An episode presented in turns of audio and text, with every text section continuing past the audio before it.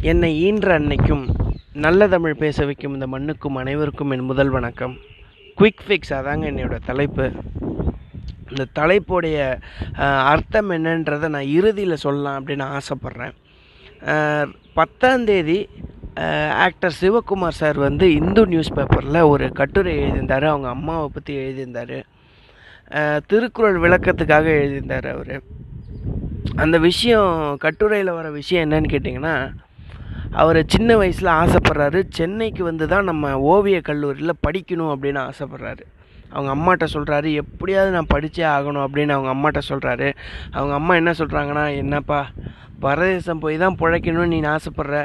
சரி போ போய் படிச்சுட்டு வா அப்படின்னு சொல்கிறாங்க ஆனால் ஒரு கண்டிஷன்ரா நீ போன ரெண்டு வருஷத்தில் மூணு வருஷத்தில் மறுபடியும் அம்மா எனக்கு அங்கே நீ இல்லாமல் இருக்க முடியல. நீ வந்துரு அப்படின்னு சொன்னீங்கன்னா சத்தியமாக நான் வரமாட்டேன். நான் செத்தாலும் சாமி இந்த பூமியில் தான் சாவேன் அப்படின்னு சொல்லி அவங்க அம்மா கிராமத்துலேருந்து சொல்கிறாங்க இவர் அதே மாதிரி சென்னைக்கு வந்து படிக்கிறாரு. அஞ்சு வருஷம் காலேஜ் முடிஞ்சது. ரெண்டு வருஷம் சினிமா துறையில் நடிக்கிறாரு. அவருடைய முதல் படம் கந்தன் கருணை அப்படின்ற படம்னு நினைக்கிறேன். அந்த படத்தில் நடித்து முடிச்சுட்டு ஊரில் போய் அவங்க அம்மா சொந்தக்காரங்கள்லாம் கூட்டிகிட்டு கோயம்புத்தூரில் இருக்க மாடர்ன் தேட்டர்ஸ்க்கு எல்லாரையுமே கூட்டி போய் காட்டுறாரு. அந்த படம் பார்த்துட்டு வந்து அன்றைக்கி இரவு அவங்க அம்மா வந்து எப்பயுமே முகம் பார்த்து பேச மாட்டாங்களாம். அன்றைக்கி இவருடைய முகத்தை பார்த்து சொன்னாங்களாம் ஏன் சாமி என்னையும் பேசாமல் மெட்ராஸுக்கு கூட்டு போயிட்டேன் இந்த பூ இங்கே இருக்க முடியல என்னால் முடியல அப்படின்னு சொல்லி ரொம்ப ஆசையாக கேட்குறாங்க சிவகுமார் சார்கிட்ட அதை விட எனக்கு என்னம்மா சந்தோஷம் இருக்குது நீ என் கூட வந்துடுமா அப்படின்னு சொல்லி சிவகுமார் சார் வந்து கூட்டு போகிறாங்க கூட்டு போகிறதுக்கு முன்னாடி அவங்க அம்மா ஒரு வார்த்தை சொன்னாங்களாம். நீ எனக்காக ரொம்ப மெனக்கிட வேணாம் சாமி.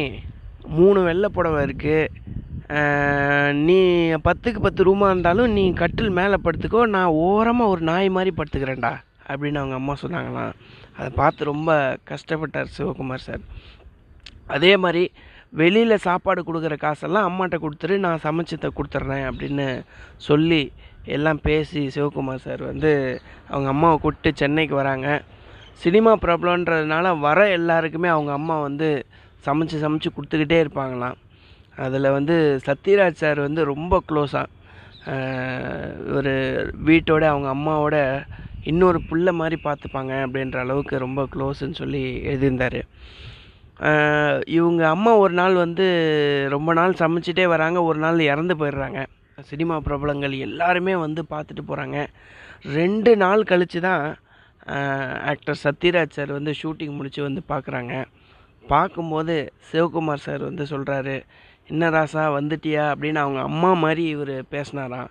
அந்த வார்த்தையை கேட்டுட்டு இவர் அழுத க அழுத சத்தத்தில் பக்கத்து வீட்டுக்காரங்களாம் இன்னமும் ஆயிடுச்சோ மறுபடியும் அப்படின்னு சொல்லிட்டு பயந்து போய் வந்தாங்களாம். அந்த அளவுக்கு கதறி கதறி அழுதாங்களாம். ஏன் இதை சொல்ல வராரு அப்படின்னா எனக்கு மட்டும் இல்லாமல் என்னை சார்ந்து வந்த எல்லாருக்குமே அவங்க வந்து விருந்தோம்பல் அப்படின்ற விஷயத்த செஞ்சு செஞ்சு இறந்து போனவங்க. விருந்து புறத்ததா தான் உண்டல் சாவா மருந்தெனினும் வேண்டற்பாட்டு அன்று அப்படின்ற திருக்குறளுக்கு எவ்வளோ பெரிய அமிர்தமாக இருந்தாலும் ஒரு வீட்டுக்கு கெஸ்ட்டு வந்திருக்காங்கன்னா நம்ம உள்ளே போய் தனியாக இருந்து சாப்பிடக்கூடாது அப்படின்ற ஒரு திருக்குறளுக்கு வந்து எடுத்துக்காட்டாக அவங்களுடைய அம்மா இருந்திருக்காங்க அப்படின்னு நினச்சி அவர் சொன்னார். நான் இப்படி யோசித்து பார்க்குறேன்.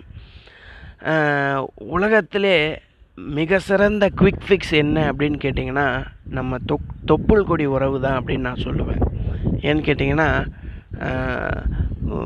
நம்ம என்ன தான் தப்பு பண்ணாலும் நம்ம எவ்வளோ பெரிய தப்பு பண்ணாலும் நல்லது பண்ணாலும் ஒரே மாதிரி நம்மளை ஒரே அன்போடு பார்க்கக்கூடிய ஒரே உறவு பார்த்திங்கன்னா இந்த தொப்புள் கொடி உறவு தான்.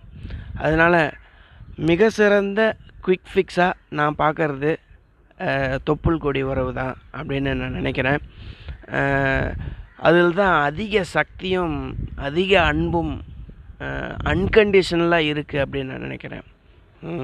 நீங்களும் அதை உங்கள் வாழ்க்கையிலையும் எல்லாருக்குமே ஒரு குயிக் ஃபிக்ஸ் இருக்கும் அப்படின்றத நம்பி நல்ல வாய்ப்புக்கு நன்றி சொல்லி விடைபெறுகிறேன். நன்றி வணக்கம்.